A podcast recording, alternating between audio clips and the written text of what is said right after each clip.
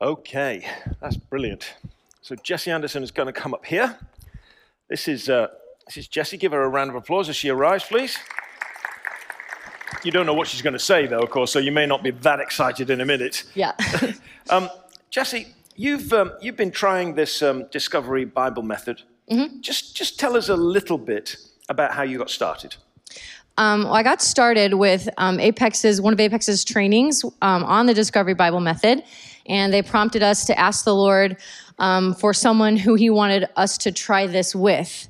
And so I did. I asked the Lord. I said, "Who would you like to try this with?" And He told me the name of a friend of mine, and so I reached out, and she said yes. And then He actually brought another friend to me who I didn't even have to ask, but who came saying, "You know, I kind of I need." I want to build a relationship with God. I want to strengthen my faith life, but I don't really know how to do that. And I know that you have a relationship with God. So, do you have any ideas? And so, I, you know, I was like, well, I just learned about this method. we could try it. So the Spirit was obviously working to help you connect with people, Yes, absolutely. and obviously was was working in the connections. How, how do you sense the Spirit leading you on in all of this right now? Um, right now, it feels like the Spirit is saying, um, there, you know, there's there's people that He brings to mind every so often. So there's a few people that I have in mind that I'm I'm waiting for that nudge to say like now's the time to ask. Um, sort of in the middle of just building relationships and waiting for that nudge to say go for this again. Um, one i'm still doing the discovery bible method with one of my friends um, the second one um, she's kind of moved on schedules changed but i mean the spirit works regardless so Absolutely. So Jessie, when you think about what you've received from the Spirit during this time, what would you say that would be? I guess encouragement and edification. Um, it was so cool to watch someone who hadn't really like, you know, what was really unsure about this whole faith thing. She'd been around people who uh, had relationships with Jesus, um, but never really understood what it was all about. So just to watch the Spirit um, speak foundational faith things to her to watch thing like you know she was bound up in all of this religious well do i have to do this or do i have to do that? And i didn't have to say anything. Um, the word just spoke and the spirit taught her so much. And just to watch that was so encouraging to me and relieving that i didn't need to be um, doing anything like the spirit really was like i've got this you just follow my promptings and i will do the rest Fantastic. What a brilliant thing. Great testimony there from Jessie, don't you think? Fantastic. Can you give that microphone to Terry when she comes up here, wherever she is? Where's Terry? There she is. so, uh, Terry's going to come and read the passage today. And the passage is all about a man used by God in word and spirit. So, listen carefully to Acts chapter 8. Now, an angel of the Lord said to Philip, Go south to the road, the desert road, that goes down from Jerusalem to Gaza. So he started out, and on his way, he met an Ethiopian eunuch, an important official in charge of all the treasury, treasury of the Kandake, which means queen of the Ethiopians. This man had gone to Jerus- Jerusalem to worship, and on his way home was sitting in his chariot reading the book of Isaiah the prophet. The Spirit told Philip, Go to that chariot and stay near it.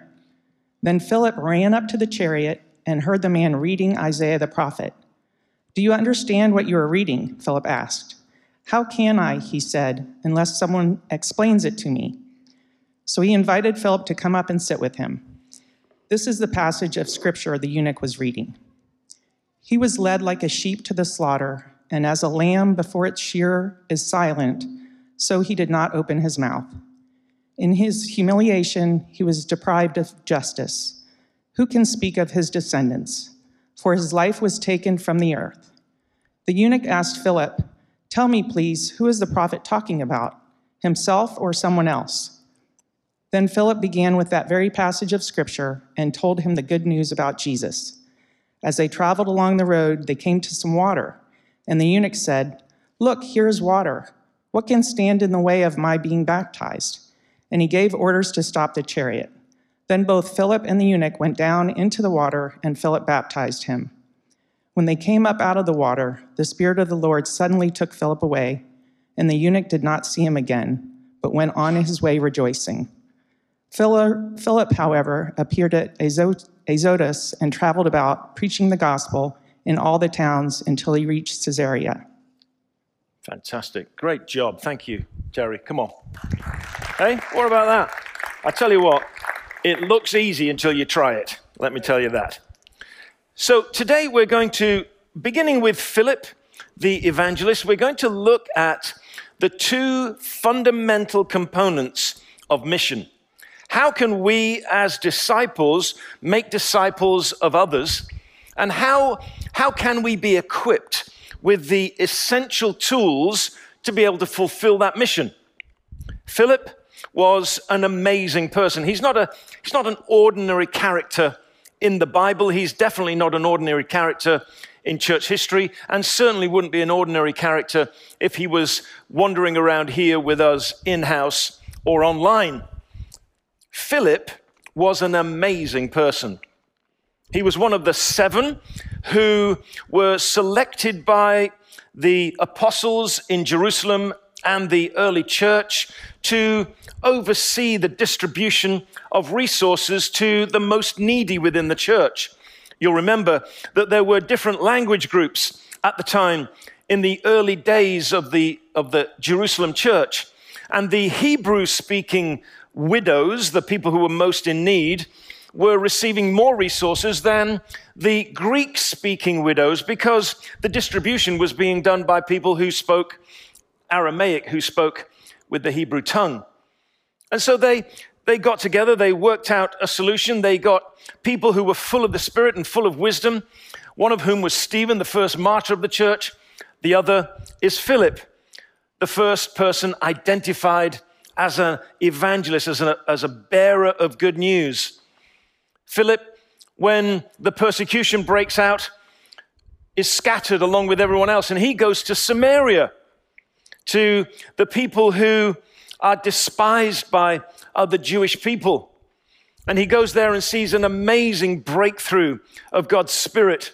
He sees remarkable things, and Peter and John come to validate and authenticate the work by laying hands on these Samaritans so that they might be filled with the Spirit.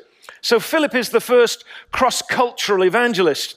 And in the preparation that he gets by being the first cross cultural evangelist, he becomes the first evangelist to Africa. The Ethiopian is on his way back from worshiping in Jerusalem. We've looked at it together in the last few weeks. Here is a man who, according to the history, according to the memory of the church, which of course is profoundly precise, when we discover the memory of the church is so often authenticated by documents that are yet unseen. But over the years, we've noticed that the memory of the church is surprisingly accurate as other artifacts are uncovered to reveal what it is that the church believed that it already knew. And what it is that the church remembers of this time was that the eunuch went back to Candace and led her to Christ and the whole royal court. And there, in that African nation, the first African church was planted. And for perhaps 600 years, until the onslaught of Islam, the African church was amazingly fruitful and vibrant. And of course, today is one of the great churches of the planet. So, Philip was incredibly instrumental in being the person that God was able to use at particular moments. Now, it may, not be that, that we get to be used in such significant ways, but it's important that we look at Philip's life to see the preparation that's, that's been done in his life so as to make him useful on any occasion, whether it be the distribution of food, whether it be reaching out cross culturally, or whether it be in, as it were, establishing a milestone in the history of the church. Philip goes on after the story that we've just had read to us so beautifully by Terry to settle in Caesarea, this wonderful Roman city on the Mediterranean coast where, where great harbors were built in, in memory, in, in memory and in, in, in recognition of the Roman family. Here in Caesarea, one of the great ports of the world, Philip came to rest. And there he established his family. And by the time we get to Acts 26, we discover that his family all hear the Lord. He has four daughters, all of whom are prophets. This, this evangelist has now established children who, as we spoke about last week, know how to hear the Lord and know how to put it into practice. It has become a prophetic household, so clearly identified as a staging post in the work of God's kingdom that many people come. Paul himself, with his missionary team, comes and spends time in the home of Philip. And no doubt Luke, who was with Philip at the time, gathered these stories whilst he was there. The great prophet Agabus came to the home of Philip and told Paul of what was waiting for him in Jerusalem. So, an amazing story. But the things that Philip did and saw, the ways in which he raised his children, the ways in which his family was formed, were all built on two essential components. Components that you see so clearly identified in the text that we have before us when Philip is in the desert. Imagine an angel has come and says, Go to the desert. Well, I mean, the desert then was pretty much as the desert is now an incredibly dangerous place. You don't just go and walk out into the desert. But there he is on the desert road, waiting for whomever it is that the Spirit will send his way. And along comes this royal procession, no doubt a great caravan of numerous numbers of vehicles. And in verse 29, this is what it says The Spirit told Philip, Go to the chariot and stay near it. So, the very first component that we see in the life of Philip is this fundamental understanding that his life is governed his life is directed. His life is empowered and inspired by the presence of the Spirit of God. This is the normal practice for Christians. Over the years, this has become the very fabric of my understanding of my life and my work. On an average week, I'll meet with dozens of leaders all around the world, usually online, sometimes face to face. I have the privilege of training and, and encouraging and coaching them. And if ever you join me in those times, you'll notice that my interactions with them sometimes depart from what appears to be the script. We may be looking at particular things together, but as the conversation continues, it's quite clear to me that the Holy Spirit is guiding me to lead people in different directions. And often people who join me there, they say, So, how did you know that that person needed to hear that? Because the Spirit says, Do this. The Spirit says, Say this. Now, last week, we looked a little bit at what it means to have the Spirit direct your life.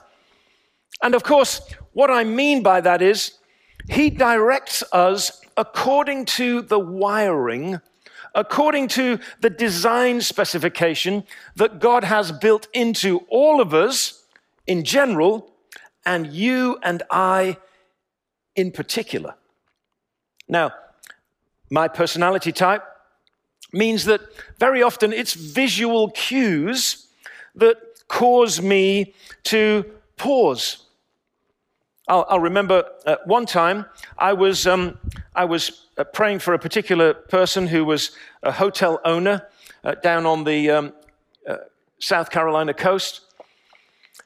And I noticed that his shirt had anchors and boats and ropes connecting the anchors to the boats, and it was very bright yellow, and you know, it's almost impossible not to notice it. And I thought, wow, anywhere in the world, somebody would know that this was an American. because it was just extraordinarily bold. And I felt the Spirit just prompt me. Now, some of you are wondering, you know, does God speak audibly? Well, of course he does from time to time, and certainly that's happened to me maybe three or four or five times in my life. But the most common way, because of my wiring, is through mental imagery. Yes, it may be cued by something I see, but, but certainly the reference of sight and those inner pictures begin to unfold. And I was looking at this, at this shirt, and as I, as I looked at his shirt, so this picture began to unfold of a, of a boat in a harbor, anchored, and the sea being set fair, and a fine wind being ready. I'd never met the guy before in my life. I didn't know he was a yachtsman.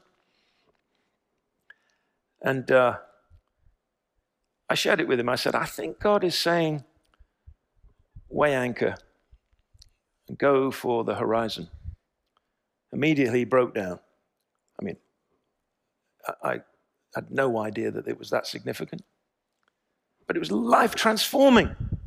And if you meet him today, he'll say, from that moment, his whole life and direction changed. Two weeks ago, I was praying with some young pastors in the home of a person down near Cincinnati. I was working with the vineyard churches. And um, this young fella stood up. And as he stood up, I saw what looked like, it looked a little bit like an ebony tree. All the, all the bark was taken away. And as I looked at this tree, as I was praying for him, he had a kind of a, he, he had a dark beard and, and quite a tanned complexion. And, and I thought, well, maybe I just think that he looks a little bit kind of, you know, like polished wood, but I I don't know, he doesn't really. But anyway, I attended to the picture in my mind as I was just praying quietly for him as he stood there. And I, I saw the tree wasn't a walnut tree or, a, or an ebony tree, it was a persimmon tree. And I looked down at the, the root and I saw that some of the wood was taken from the tree and it was fashioned into a golf club.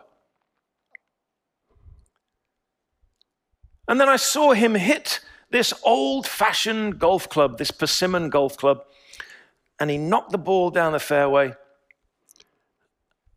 And I said to him, I think that God is saying that He's going to use you to help advance your congregation in the direction that He's leading you right now.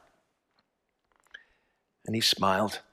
And so we just carried on praying. I thought, well, obviously that's a weird thing to say to somebody. I've never said that before in my entire life.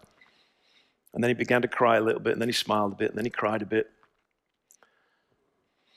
And I said, I'm sorry about that weird picture. I maybe had too much cheese with the pizza. I mean, I don't know. And he said, Well, you were not to know that the big choice for me was whether I became a professional golfer or a pastor. And he said, Maybe nobody else in the room knows what a persimmon golf club looks like, but I do. And I know exactly what it is that God was saying to me. Now, what's it like being like Philip?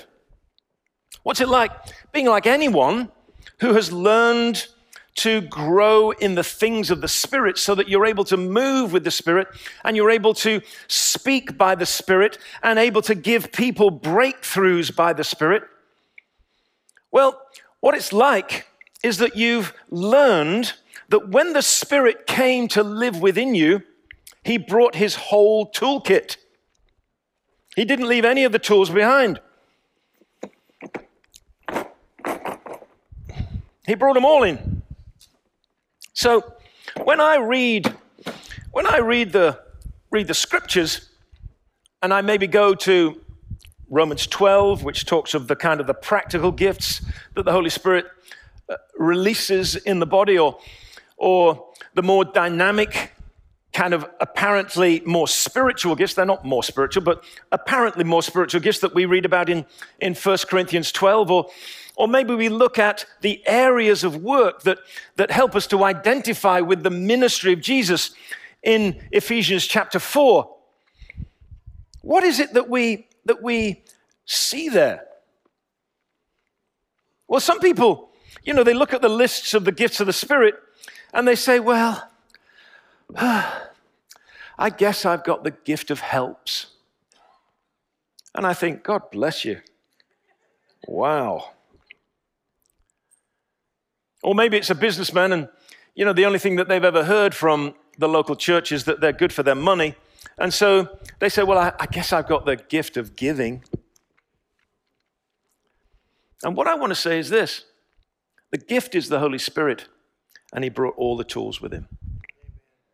He didn't leave any of them behind.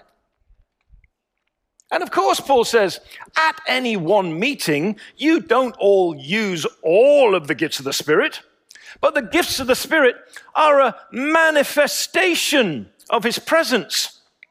The Greek word phanerosis means the revealing of what is within. And so the Holy Spirit comes and, and he, he just begins to lay his hand upon you. Manifestation, I think, is from the Latin dancing hand. And he may give, you know, one particular gift or another one. You may just cause it to manifest in you. And you may think, I, I don't know, I don't know whether I've ever given a word of prophecy before. Well, have a go.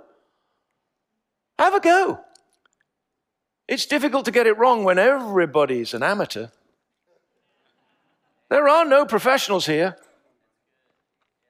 And here's the thing if you've got the calling to be apostolic or the calling to be prophetic or the calling to be an evangelist, you still get to use the gifts of the Spirit, but in that particular area of work.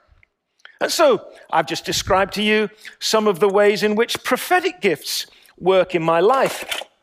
But of course, those same prophetic gifts working in a person who has a greater capacity as a pastor, someone who's counseling others, or, or a greater capacity as an evangelist, these gifts of prophecy will work in a different way.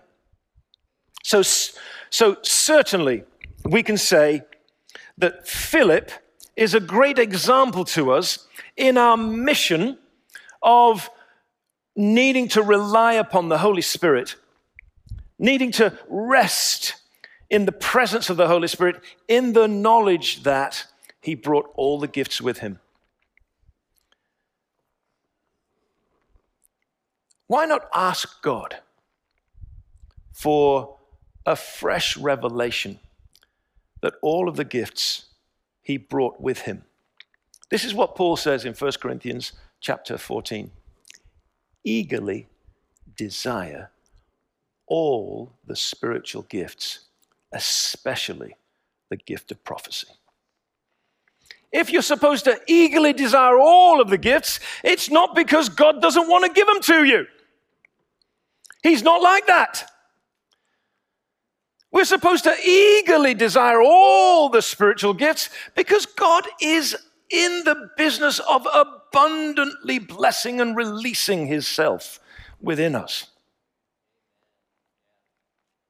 Don't hold back. Be that bold child who says to the Father, Do you know what? I'd love to have gifts of healing. Great. Let's go for it. Start praying for sick people. I'd love to have gifts of miracles. Good. Well, let's start praying for it. I'd love to have gifts of tongues, sure, the least of the gifts, but it's wonderful to be able to be animated in your prayer with the language of humans and angels. Of course.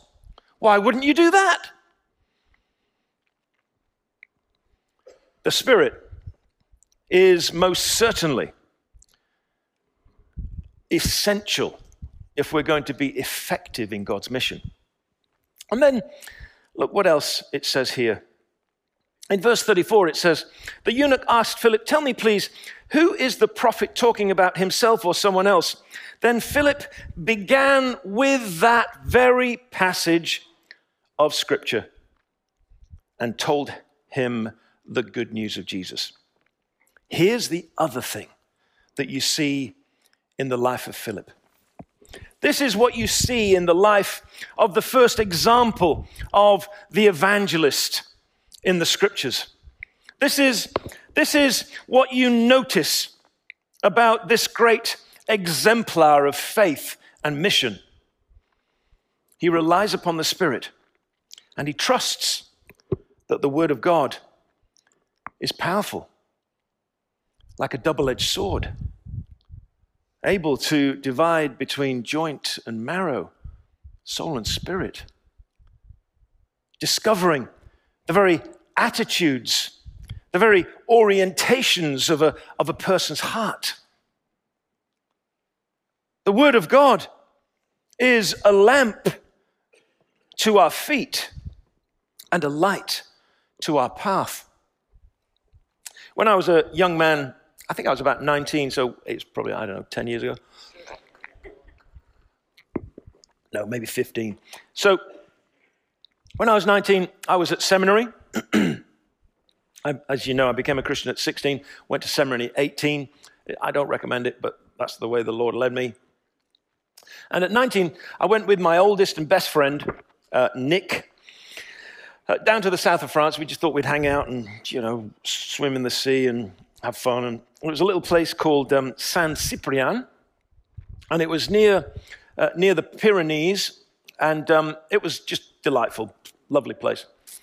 And uh, we decided that we were going to rent two mopeds.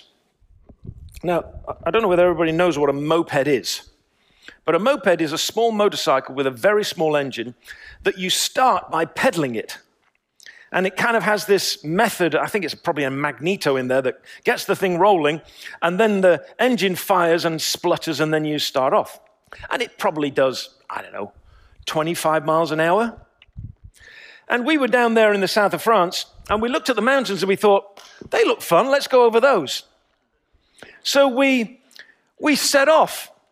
And we said to the guy, How, uh, you know, when do you want it back? And he said, well, you can bring it back tomorrow. And we thought, 24 hours, I reckon we could do it in 24 hours. So we set off and we went right into the Pyrenees to a little principality called La Perthus, which at the time, I don't know what it does now, its principal task seemed to be to supply uh, alcohol to the world.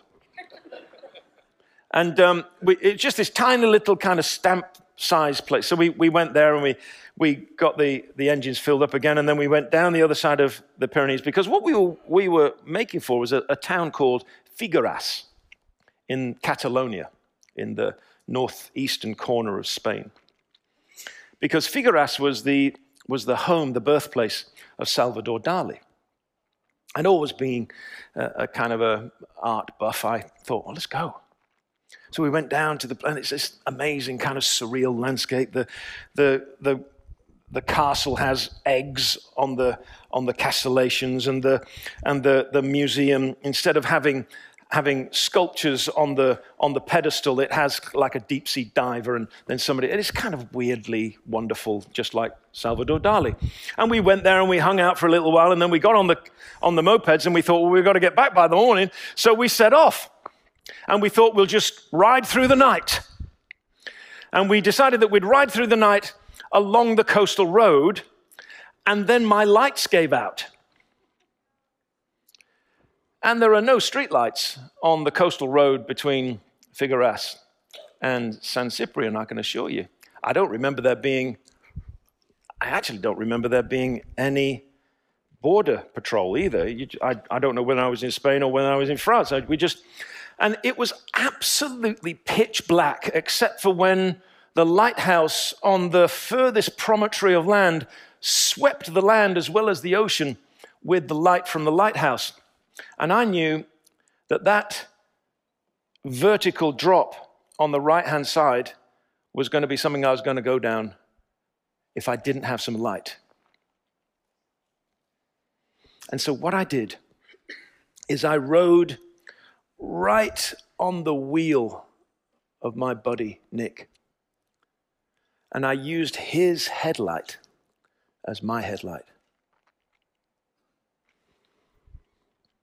It was like he was a kind of illustration of the Word of God to me, that he was a lamp to my feet and a light to my path.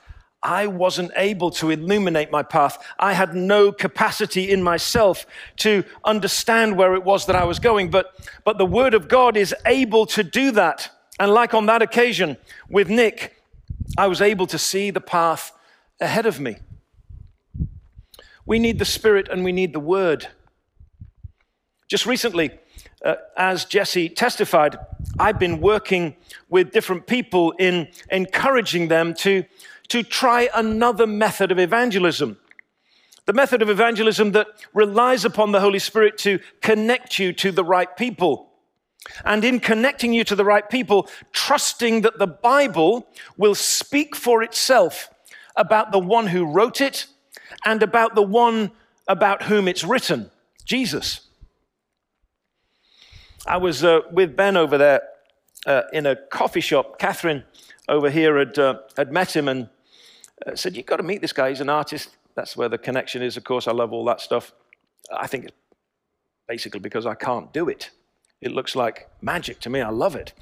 And um, Ben is, uh, I think, the only public artist in, in Dayton. He's responsible for uh, doing the chalk drawings that you'll see uh, down in um, the Oregon district and, and things like that. And we got chatting, and it was just fascinating talking to him. And I, I did a podcast with him. And at the end of the podcast, I said, Do you know what, Ben? I, I'm really thinking that I'd like to read the Bible. And I wonder whether you'd like to do that with me. And he said, Yeah, I'd love to do that. I said, Any particular passage that you'd like to study? He said, Yeah, I think I'd like to study Ecclesiastes. I thought, Wow. And I said, Any particular version? He said, Yeah, that, that one that was kind of weird. That one that was, that was written by that poet dude. I said, Oh, you mean the message? He said, Yeah. So I grabbed Catherine and said, You're going to have to help me here. I, am not sure what I know what I'm doing. But we met in my study all the way through COVID, and we went through Ecclesiastes. It was amazing. The Lord spoke to me every time. The Lord came in the room every time. And Ben's parents came last week to just have a chat with me to say that whatever it was that was happening had been an amazing transformation in Ben's life. So I said to Ben at the end of uh, our time in Ecclesiastes, I said, What do you think? Do you think we should do this with other people? He said, Sure. And so he got his Nick, his best friend, and they got their girlfriends together. And then Catherine found somebody else, and we began what we called a Discovery Bible community. Now, here's the thing there's one person that does the hosting, that makes everybody feel at home. But if you've brought somebody, you're responsible for for making them feel connected and, and, and comfortable within the community. And I know this might offend some, so please forgive me if it does. But because of the context that we're working in and the way in which people meet and gather, we just have a drink together. Some of the guys have a cigar. We sit outside in someone's yard. And then, because I'm the moderator, I'm not the leader, the, the boss, I'm not the teacher, I'm the moderator who's kind of there as a, as Ben calls it, a silent authority.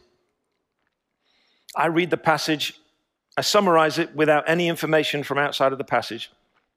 And then we just go into, into smaller groups of twos and threes, and we say to one another the main thing in the text that we think is important.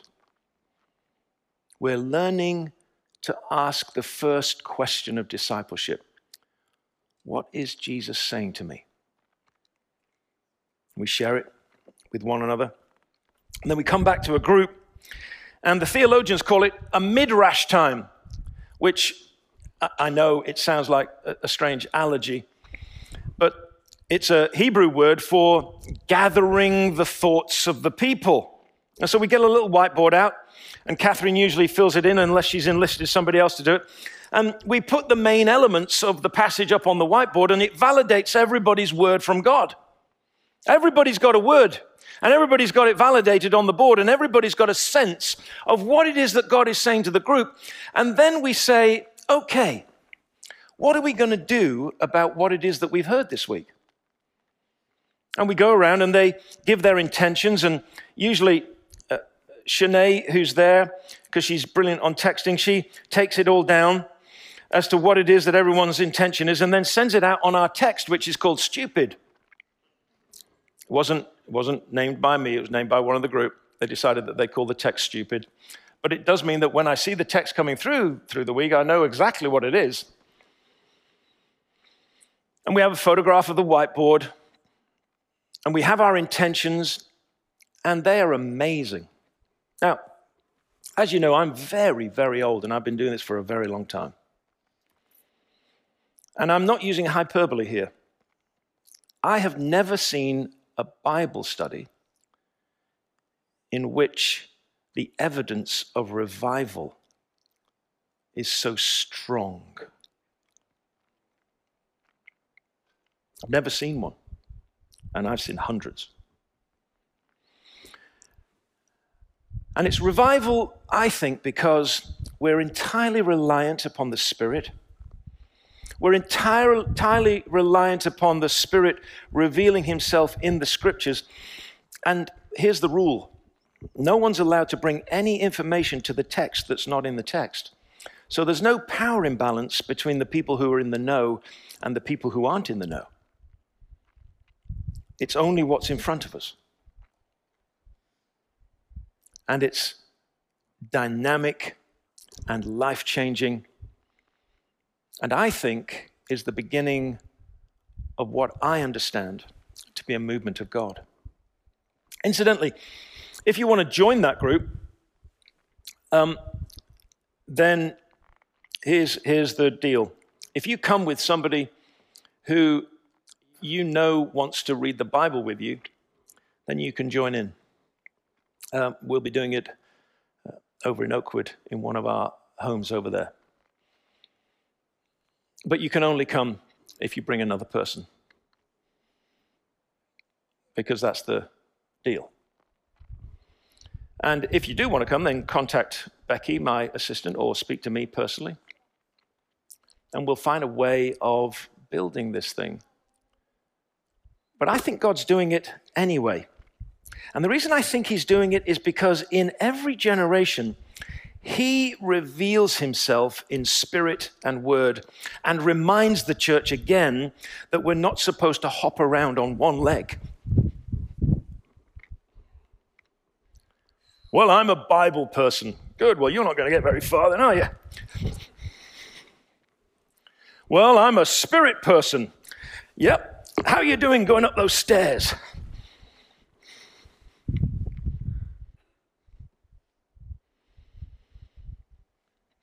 The Holy Spirit caused to be written the Word of God. And we need Him and His book to be able to do the work of the mission of Jesus. And here's the thing it's the easiest, most fun thing you could ever imagine.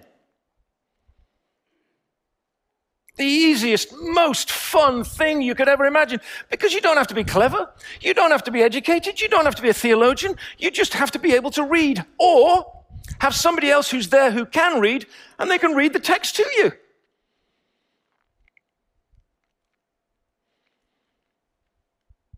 So, what am I saying as we conclude our time today?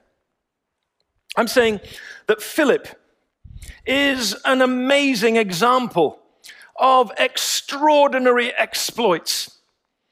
But the things that caused Philip to be able to do great things are the very things that are available to you and I right now today.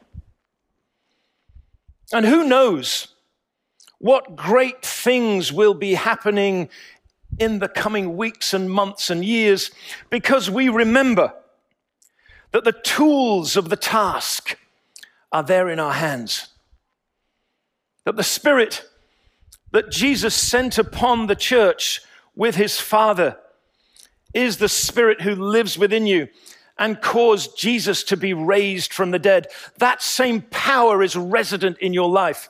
He is able to reveal all of his gifts in you, to release all of his gifts in you, to, to extend your capacity and your ability. And he's able to take the very word of God that he caused to be written through the writers of Scripture.